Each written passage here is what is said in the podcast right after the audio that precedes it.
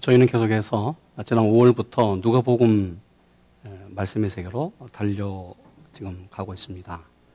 오늘 6월 두 번째 주 누가복음 4장 말씀을 함께 은혜를 나누기를 원합니다. 여러분 남아프리카 밀림 지대를 보면 참으로 밀림 지대가 아름답습니다. 한번 여행을 가고 싶고 남아프리카는 어떤 곳일까 기대가 큽니다. 이 남아프리카 밀림지대에 부시 마스터라고 하는 독사가 살고 있습니다. 이 독사는 살았고 아주 공격적인 뱀이라고 합니다. 그런데 이 독사가 무서운 것은 치명적인 독을 가지고 있다는 것이지요. 그러게 한 번 물리면 어떤 동물이라도 20분 만에 온 몸에 독이 퍼져서 그 자리에서 어, 죽는다고 합니다. 이렇게 무서운 독을 갖고 있는 아, 이 부시 마스터 독사에게 많은 동물들이 희생을 당하고 있습니다. 그 이유가 무엇일까? 이 부시 마스터라고 하는 뱀이 밀림지대를 기어가는 모습이 뱀같이 보이지 않는데요. 그 몸에서 무지개처럼 빛나는 아주 황홀한 아, 그 빛이 난다는 것이죠.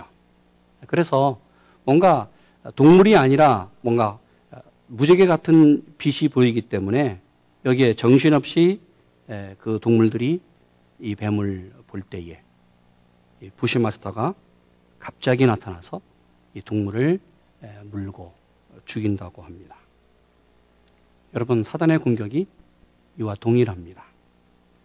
사단의 유혹은 누구에나 있습니다. 오늘 성경 누가복음 4장은 마귀라고 나와 있는데 이것은 헬라 말이고 특별히 구약에 나오는 이 마귀를 사단이라고 히브리 말로 말하고 있습니다. 사단이 우리를 유혹하고 공격할 때에 여러분 머리에 뿔이 달리고 뭐 사단의 모습이 빨갛고 뭔가 이상한 모습으로 우리에게 다가오지 않습니다. 지극히 평범한 모습이에요.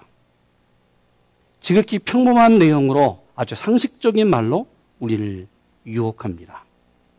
그러기에 우리 주위에 나와 함께 살고 있는 뭔가 사람들을 통해서 사단은 우리를 유혹하고 우리를 무너뜨립니다.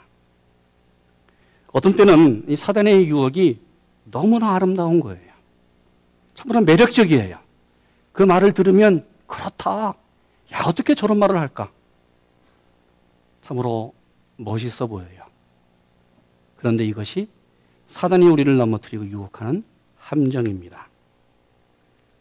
사단이 지금도 계속해서 우리를 넘어뜨리고 유혹해요.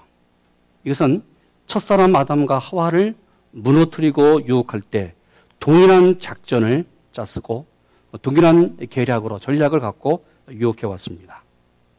창세기 3장 1절 이렇게 말하죠. 여호와 하나님이 지으신 들 짐승 중에 뱀이 가장 강교하더라. 뱀이 여자에게 물어 가로되 하나님이 참으로 너희들로 동산 모든 나무의 실과를 먹지 말라 하시더냐. 이 사단의 유혹에 넘어간 아담과 하와, 특별히 여자는 선악을 알게 하는 나무를 보고 그 사단의 유혹에 넘어간 이 유혹의 전략에 넘어간 여자가 고백한 내용이 있습니다. 우리 한번 6절 같이 읽습니다.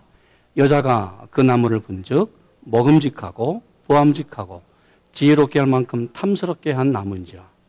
여자가 그 실과를 따먹고 자기와 함께한 남편에게도 주매 그도 먹은지라.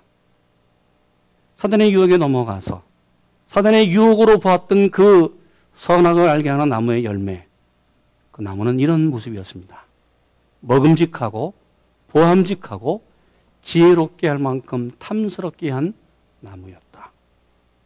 여러분 나무를 보면서 참 좋다, 아름답다 이렇게 말하면 될 텐데 구체적으로 먹음직하고 보암직하고 지혜롭게 할 만큼 탐스러운 나무였다고 그 유혹의 내용을 우리에게 말하고 있습니다. 오늘 아두문과 하와가 이 나무를 보고 어떤 느낌을 받았을까? 이 먹음직하다고 하는 것은 육신의 정력이고 보암직하다고 하는 것은 눈으로 보면서 유혹을 받았던 안목의 정령이고 지혜롭게 할 만큼 탐스러운 그러한 내용은 바로 이생의 자랑으로 사람은 계속해서 명예를 추구하고 있다는 것입니다. 이것이 바로 사단의 전략이에요. 사단은 지금도 이 세 가지 방법을 우리에게 사용해요. 어떤 사람은 세 가지를 다 동원하기도 하고 어떤 사람은 가장 약한 부분에 그 방법을 유혹으로 던집니다. 먹음직하고 보암직하고 지혜롭게 할 만큼 탐스럽게 보이게 합니다. 그러기에 이 유혹 사단의 전략을 오늘 성경 요한일서 2장은 어, 이렇게 말합니다. 이는 세상에 있는 모든 것이 육신의 정력과 안목의 정력과 이성의 자랑이니 다 하나님 아버지께로 온 것이 아니요 세상으로부터 쫓아온 것이다. 여러분 이것은 세상적인 것이에요. 사단은 우리를 유혹합니다. 세상의 방법으로 세상으로 우리를 유혹합니다. 첫사람 아담과 하와가 이 유혹에 넘어졌어요. 그러기에 에덴 동산으로부터 시작된 사단의 유혹은 주님이 이 땅에 다시 재림할 때까지 계속해서 우리를 유혹할 것입니다. 오늘 주님이 하나님의 아들로서 공생애를 시작하십니다. 요단강에서 세례를 받고 성령에 이끌려 요단강으로 나갔습니다. 들러 나갔어요. 주님이 공생애를 시작하기 바로 시작하면서 첫 번째 받은 것이 바로 이 사단의 유혹과 사단의 시험이었습니다. 동일하게 주님이 세 가지 유혹을 받았어요. 첫사람 아담과 하와가 받았던 유혹과 동일한 순서적으로 주님이 이 유혹을 받았습니다. 그러면 어떻게 주님이 이 유혹을 이겼을까? 주님이 이긴 비결, 우리도 주님처럼 이겨야 될 텐데 그 방법이 무엇일까? 첫째, 육신의 정령입니다. 돌들에게 명하여 떡덩이가 되라고 사단은 유혹했, 습니다 3절 같이 있습니다. 내가 만일 하나님의 아들이면 돌로 떡을 만들어서 먹으라. 먹는 문제예요. 주님이 지금 40일 동안 금식했습니다. 아무것도 드시지 않았어요. 먹지 않았어요. 생리적으로 얼마나 굶주리고 허기가 전지 모릅니다. 참으로 굶주린 상태였습니다. 이때 가장 중요한 것이 뭐예요? 주님도 인간이셨기 때문에 먹는 것이 필요했어요. 먹을 것이 필요했어요. 먹어야만 했습니다. 사단은 주님에게 가장 필요한 것을 갖고 주님에게 유혹합니다. 먹어라. 먹어라. 주님의 약점을 교묘하게 파고들었습니다. 그러면서 주님을 유혹하면서 사단이 한 가지 옵션을 붙여요. 오늘 3절 이렇게 말하지요. 내가 만일 하나님의 아들이거든. 마귀가 가로되 마귀가 말하기를 네가 만일 하나님의 아들이거든. 이 돌들에게 말하여 떡이 되게 하라. 여러분, 주님은 하나님의 아들이었습니다. 사장 앞에 3장에 보면 주님께서 요단강에서 세례를 받으시면서 하늘이 열리면서 하나님이 인정했습니다. 너는 내 사랑하는 아들이다. 내가 너를 기뻐한다. 모든 사람들은 내 사랑하는 아들의 말을 들으라. 인정했어요. 사단이 말합니다. 네가 만일 하나님의 아들이면 해라. 가장 급한 것, 가장 지금 약, 약한 것 있지 않느냐? 이것을 해결하라. 주님은 지금 가장 배고픈 상태에서 돌이 변하여 떡이 되게 하는 유혹을 받았습니다. 이것이 바로 사단의 교묘한 함정이고 유혹이었습니다. 여러분, 천지를 만드신 하나님, 천지를 만드신 주님, 아니, 돌을 갖고 떡을 만드는 건 너무나 쉬운 거예요. 뭐, 말 한마디로 정말 너무나 쉽게 떡으로 만들 수 있었어요. 뭐가 문제예요? 가장 필요한 것, 가장 급한 것을 오늘 사단은 주님에게 유혹했습니다. 오늘도 사단은 유혹합니다. 먹는 문제로 유혹해요. 여러분, 이 먹는 문제는 우리에게 너무나 급한 거잖아요. 가장 중요한 거잖아요. 가장 필요한 거예요. 그러기에 사단은 가장 급하고 가장 중요한 것, 먹는 문제로 우리를 유혹합니다. 그러기 이런 말이 있죠. 금강산도 뭐라고요? 식후경이다. 먹어야 돼요. 배가 불러야만 금강산 제대로 볼 수 있어요. 아무리 좋은 환경, 아무리 좋은 것도 배가 고프면 제대로 보이지 않아요. 그래서 그런 말 있잖아요. 눈이 쑥 들어간다고. 아무것도 안 보여. 배가 고프면. 이렇게 세상에서 우리가 살기 위해서는, 우리의 몸을 유지하기 위해서는 먹어야 돼요. 먹어야만 소화가 되고 그 먹는 것을 통해서 우리가 힘을 갖고 우리가 살아갈 수 있습니다. 먹는 문제가 해결되지 아니하면 우리 삶이 얼마나 피곤하고 공고한지 몰라요. 그래서 많은 사람들이 이 먹는 문제 때문에 고민하면서 다가온 사단의 유혹에 넘어집니다. 그러면 이 먹는 유혹, 이 먹는 문제, 이 육신의 정력을 이기는 방법이 무엇일까? 오늘 4절 같이 읽습니다. 읽습니다. 예수께서 대답하시되 기록하기를 사람이 떡으로만 살 것이 아니라 하였느니라. 오늘 주님은 기록하기를 사람이 떡으로만 살 것이 아니다. 마태복음 사장은 이 말을 한 가지를 더합니다. 사람이 떡으로만 살 것이 아니요 하나님의 입에서 나오는 모든 말씀으로 산다. 기록하였으되 주님은 구약성경 신명기 8장 3절 말씀을 인용합니다. 주님은 개인말 하지 않았어요. 자신의 생각을 얘기하지 않았어요. 하나님이 이스라엘 백성들에게 전해준 말씀, 하나님의 말씀을 갖고 신명기 8장 3절 말씀을 갖고 사단, 사단에게 말해요. 사람이 떡으로만 살 거지, 살 것이 아니라. 여러분, 오늘 이 말씀을 보면 주님은 먹는 것 무시하지 않았습니다. 주님에게도 먹는 것 중요했어요. 여러분, 우리가 세상 사는데 먹는 것 중요해요. 필요합니다. 여러분, 의식주 필요합니다. 주님도 먹는 것 인정했습니다. 그러나 주님은 말씀했습니다. 떡으로만 사는 것이 아니다. 그 다음 것이 있어요.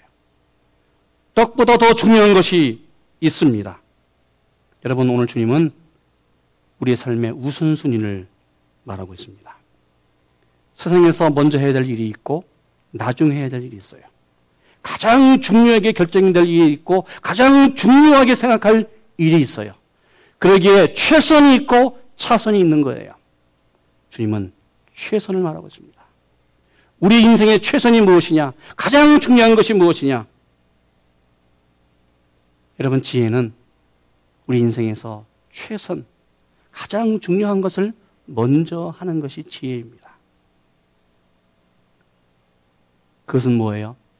그것은 하나님의 말씀, 하나님입니다. 주님은 우리에게 우리 인생의 우선순위를 지금 말하고 있습니다. 이렇게 말했습니다. 너희는 무엇을 먹을까? 무엇을 입을까? 무엇을 마, 마실까? 걱정하지 마라. 하나님이 다 안다. 하나님이 다 아신다. 더 중요한 것이 있다. 이보다 더 중요한 것이 있다. 그것은 바로 마태복음 6장 33절 이렇게 말합니다. 너희는 먼저 그의 나라와 그의 의를 구하라. 그리하면 우리가 원하는 것, 마실 것, 입을 것, 먹을 것, 이 모든 것을 더하여 주신다고 말씀합니다. 여러분, 주님은 말씀했습니다. 나에게 가장 중요한 건, 우리에게 가장 중요한 것, 그것은 무엇이냐? 하나님의 나라와 하나님의 말씀, 하나님입니다. 우리가 먹는 것 중요해요. 사는 것 중요해요. 그 더 중요한 것은 이보다 더 중요한 것은 하나님이에요. 하나님과 내가 바른 관계를 맺어야 돼요. 하나님을 내가 믿어야 돼요. 하나님과 함께 살아야 돼요. 하나님을 인정하면서 사는 것이 바로 우리 인생의 우선 순위입니다. 이것이 바로 하나님의 나라와 하나님의 의를 구하는 거예요. 좀 더 쉽게 말하면 하나님을 인정하는 거예요. 여러분, 여러분 삶 속에 하나님을 인정하고 있습니까? 내 가정에서 우리 교회에서 우리 회사에서 내가 살아가면서 매 순간 매 순간 하나님을 인정하면서 살고 있는가? 하나님과 영적인 깊은 관계를 맺으면서 승리하기를 축원합니다. 여러분 사람이 하나님을 인정하지 않고 하나님과 올바른 관계 없이 물질적인 축복을 받았다. 그가 건강의 축복을 받았다고 하는 것. 어떤 경우에는 그것이 축복이 아니라 저주일 수 있어요. 왜요? 많은 물질 때문에 사람들이 가정이 깨져요. 여러분, 물질 때문에 그 물질이 없으면 서로 원수가 안 될 텐데, 이 물질 때문에 부모와 자녀가 서로 원수가 되고, 형제가 서로 원수가 되고, 법정에 서고, 서로 평생 안 보는 사람이 얼마나 많은지 몰라요. 물질 때문에 건강이 무너지고, 물질 때문에 부부가 헤어지는 경우가 얼마나 많은지 몰라요. 그러기에 이것은 저주입니다. 아무리 내 상황이 힘들고 어려워도 여러분 하나님을 인정하기 원합니다. 하나님을 인정하면 하나님께서 우리에게 이 모든 것을 더해줄 줄로 믿습니다. 우리는 사단의 속임수에 넘어가면 안 됩니다. 눈 한 번만 딱 감고 이번만 이번만 돌을 갖고 떡을 만들어라. 뭐 남들이 다 하는데 왜 너만 그렇게 그렇게 어렵게 사느냐? 너만 그렇게 유도를 스페셜하게 그러냐? 사단의 유혹에 넘어가지 말기를 원합니다. 한 번 유혹에 넘어가면 내 평생이 좌우돼요. 아니, 내 평생이 아니라 영원히 내 모든 것을 잃어버릴 수 있습니다. 주님이 두 번째 이긴 비결이 무엇일까? 그 내용이 무엇일까? 안목의 정령입니다. 천한 방목을 다 보여주면서 말했습니다. 나에게 절하라. 마귀가 또 예수를 이끌고 올라가서 순식간에 천하 만국을 보이며 가로되 이 모든 권서와 그 영광을 내가 내게 주리라. 이것은 내게 넘겨준 것이므로 세상적인 것이므로 나의 원하는 자에게 내가 주노라. 그러므로 네가 만일 내게 절하면 내 것이 되리라. 사단은 천하 모든 영광, 모든 것을 다 보여주면서 말합니다. 나에게 절하라. 나를 경배하라. 사람이 이 먹는 문제가 해결되면 뭔가 한 차원이 좀 올라가요. 그렇죠? 의식주의 문제가 해결되면 뭔가 좀 고차원적인 것이 되잖아요. 그래서 뭐 운동을 해볼까? 취미 생활을 해볼까? 뭐 골프를 좀 쳐볼까? 아니면 여행을 좀 가볼까? 먹기 살기 바쁘면요 시간이 없어요. 여행할 시간도 없고 뭔가 운동할 시간도 없는데 뭔가 먹는 문제가 해결이 되면 취미 생활에 대해서 좀 여유를 찾으려고 해요.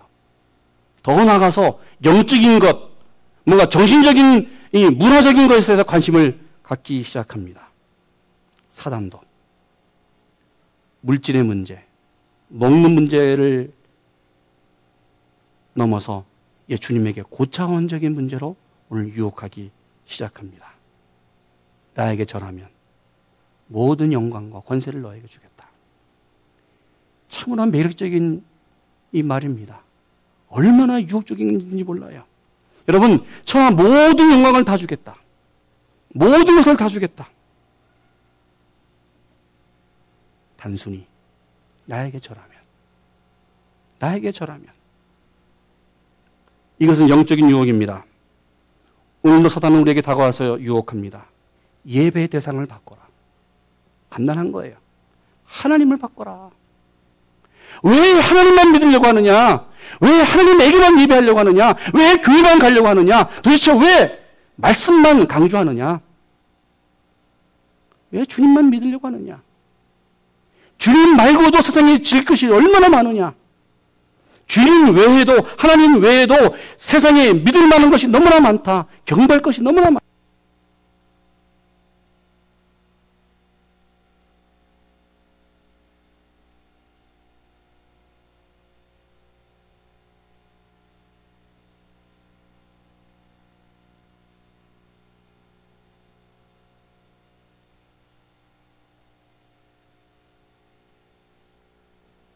또 독이 함께 있어요. 그러면 우리 자녀들에게 음료수와 여러분 독을 구분해 줘야 돼요. 같이 먹어라 말할 수 없어요. 성인 분명히 말합니다. 사도행전 4장 12절 다른 이로서는 구원을 얻을 수 없나니 천하 인간의 구원을 얻을 만한 다른 이름을 우리에게 주신 일이 없느니라.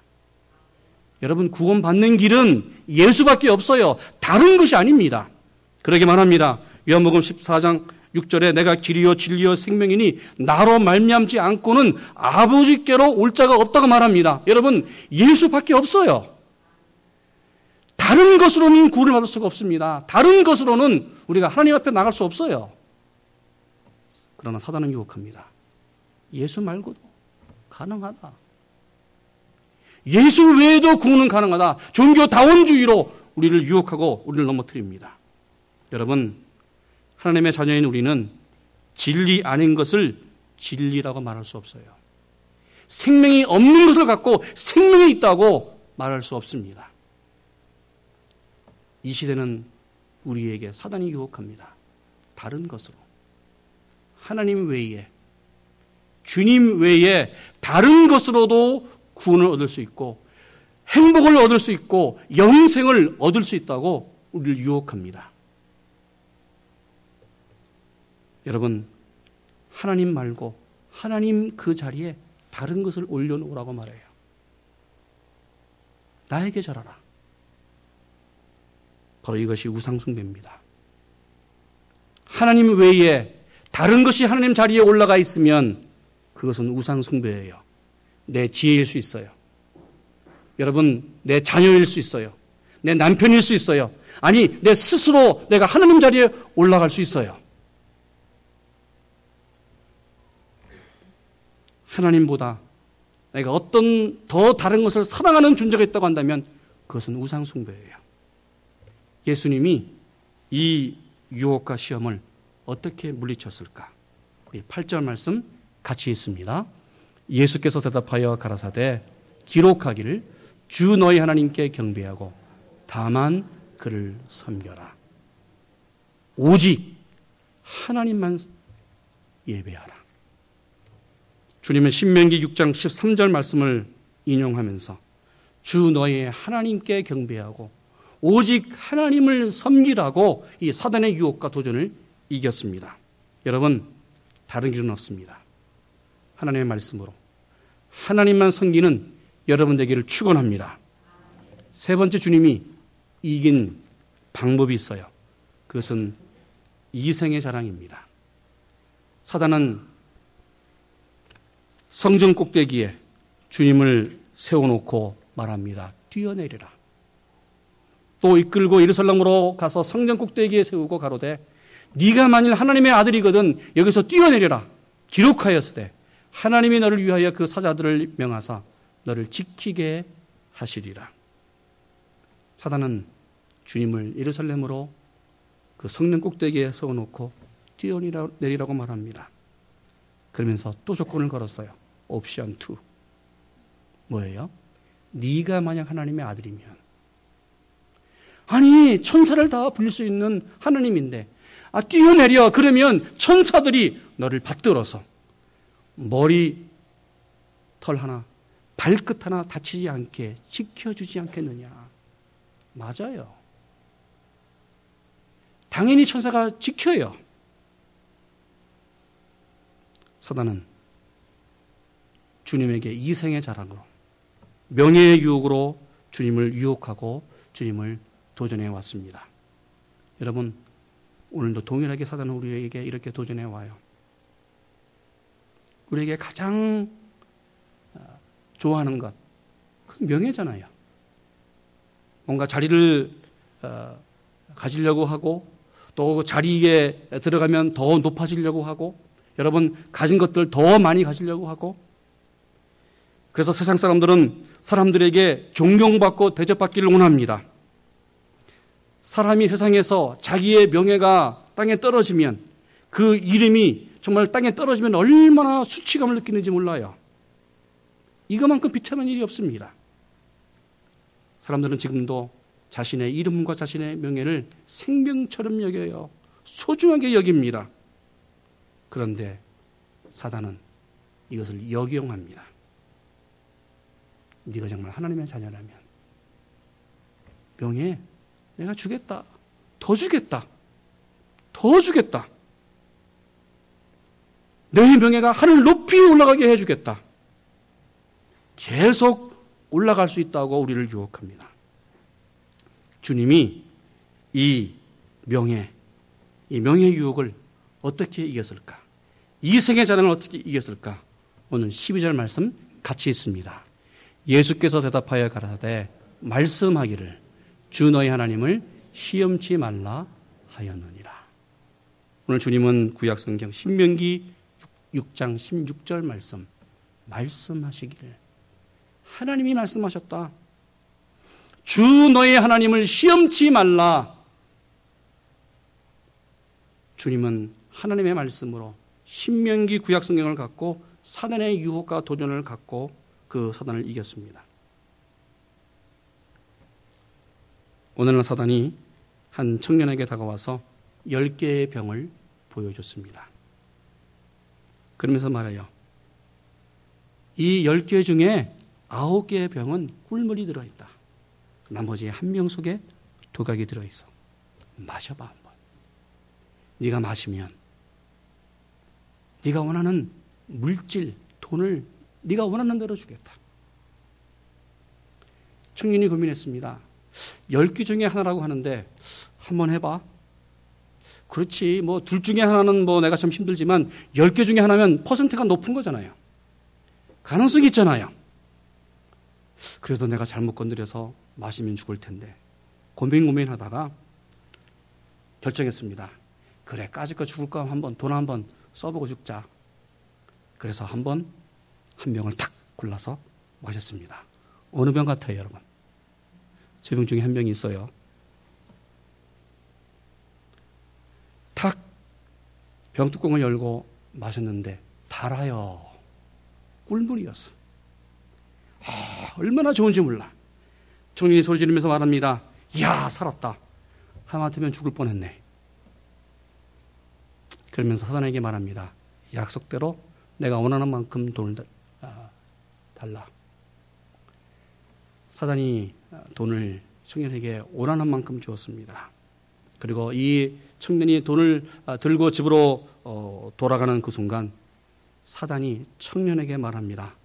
다음에도, 다음에도 이 아홉 개의 병 중에서 한 병을 골라 마시면 네가 원하는 것 더 많이 주겠다. 청년이 돈을 갖고 참 그 횡재한 돈을 갖고 정말 인생을 멋지게 살아갑니다. 그러나 그의 인생은 방탕한 생활이었습니다. 인생의 만신창이가 돼요. 돈이 떨어지자 사단이 와요. 이 아홉 개 중에서 한 명을 골라라. 한 번 뭐 결정할 건 너무 쉽잖아요. 그렇지. 어느 명일까? 한 명을 골라서 마셨습니다. 아, 근데 또 뭐, 무슨 물이에요? 꿀물이었어요. 이야, 살았다. 그렇지. 나는 했어. 내가 사단을 이겼다. 내가 원하는 것 달라. 어, 사단이 이 청년이 원하는 것 다 줬어요. 여러분, 돈 생기고 원하는 거 생기자 여자도 생기고 명예도 따라왔습니다. 여러분, 돈이 떨어질 때가 되면 남는 병들 중에 하나씩 하나씩 청년이 골라 마셨습니다. 어느덧 세월이 지나 이 청년이 노인이 됐어요. 백발이 성성한 노인이 된 청년이 마지막으로 두 병 중에 하나를 선택하게 됐습니다. 이 노인이 고민해요. 이제 죽을 수 있는데. 그래도 지금까지 내가 사단을 이기지 않았느냐. 그 둘, 두 개 중에 하나를 택해서 먹었습니다. 어떻게 됐어요? 꿀물이었어요. 정말 이 노인은 종하게도 살았습니다. 의기 당당하게 바로 이 노인이 말합니다. 야, 이 바보 사단아, 내가 이겼다. 나는 내 속임수에 절대로 넘어가지 않았다. 나는 독이 든 병이 아니라 꿀이 든 병을 먹었다. 이 멍청이 사단아, 돈이나 내놔라. 나하고는 이제는 것이다. 다시는 너를 찾아오지 않겠다. 이런 말이 떨어지자마자 사단이 마지막 병 하나를 훅 마셔버렸습니다. 그리고 사단이 말합니다. 이 바보야. 처음부터 독약은 없었다. 그러나 너는 돈이라는 독약을 마시면서 내 속임수에 빠져서 내 평생 돈과 물질과 명예와 내 모든 일평생을 내 소나기에서 벗어나지 못한 채 서서히 서서히 이렇게 방탕하러 죽어져갔다. 내가 내 인생을 망가뜨렸다. 여러분, 사단은 지금도 우리를 공격합니다. 우리를 유혹합니다. 가장 이성적인 방법으로. 가장 평범하게. 아니, 반대로 가장 나의 약점을 갖고 도전해 와요. 육신의 정력, 의식주의 문제로, 안목의 정력, 영적인 문제로, 이생의 자랑, 명예의 문제로 접근하면서 유혹합니다. 사단의 유혹과 공격을 이길 수 있는 비결이 무엇일까? 첫사람 마담과 하와는 졌습니다. 그 유혹에 넘어갔습니다. 그러기에 죄의 주성이 됐습니다. 그러나 오늘 우리가 주님처럼 말씀으로 이기면 사단의 유혹에서 이길 줄로 믿습니다. 여러분, 하나님의 말씀을 사랑하십시오. 말씀밖에 없어요. 다시 여러분에게 호소합니다. 다시 말씀을 드립니다. 성경 공부에 나오시고 여러분 성경을 외우시고 성경을 읽으시고 성경을 묵상해야만 그 묵상한 말씀이 여러분 사단의 유혹에 내가 그 말을 던질 수 있어요. 주님도 자신의 말을 던지지 않았습니다. 성경 말씀을 갖고 사단의 유혹을 이겼어요. 여러분 말씀을 사랑하십시오. 말씀으로 살아갈 때에 그 하나님의 말씀이 나를 움직여 가요. 주님처럼 하나님의 말씀으로 사단의 도전과 유혹에서 승리하는 우리 교회와 여러분 되시기를 축원합니다. 기도하겠습니다. 하나님, 지금도 사단은 우리를 공격합니다. 너무나 평범한, 아니, 너무나 아름답게, 그리고 매력적인 말로, 그 모습으로 환경 속에서 우리를 유혹합니다. 하나님, 하나님의 말씀을 들고 이기게 하여 주시옵소서. 주님처럼 하나님의 말씀으로 살아있는 생명의 말씀으로 사단의 유혹에 도전에 이기게 하여 주시옵소서. 예수님의 이름으로 기도했습니다. 아멘.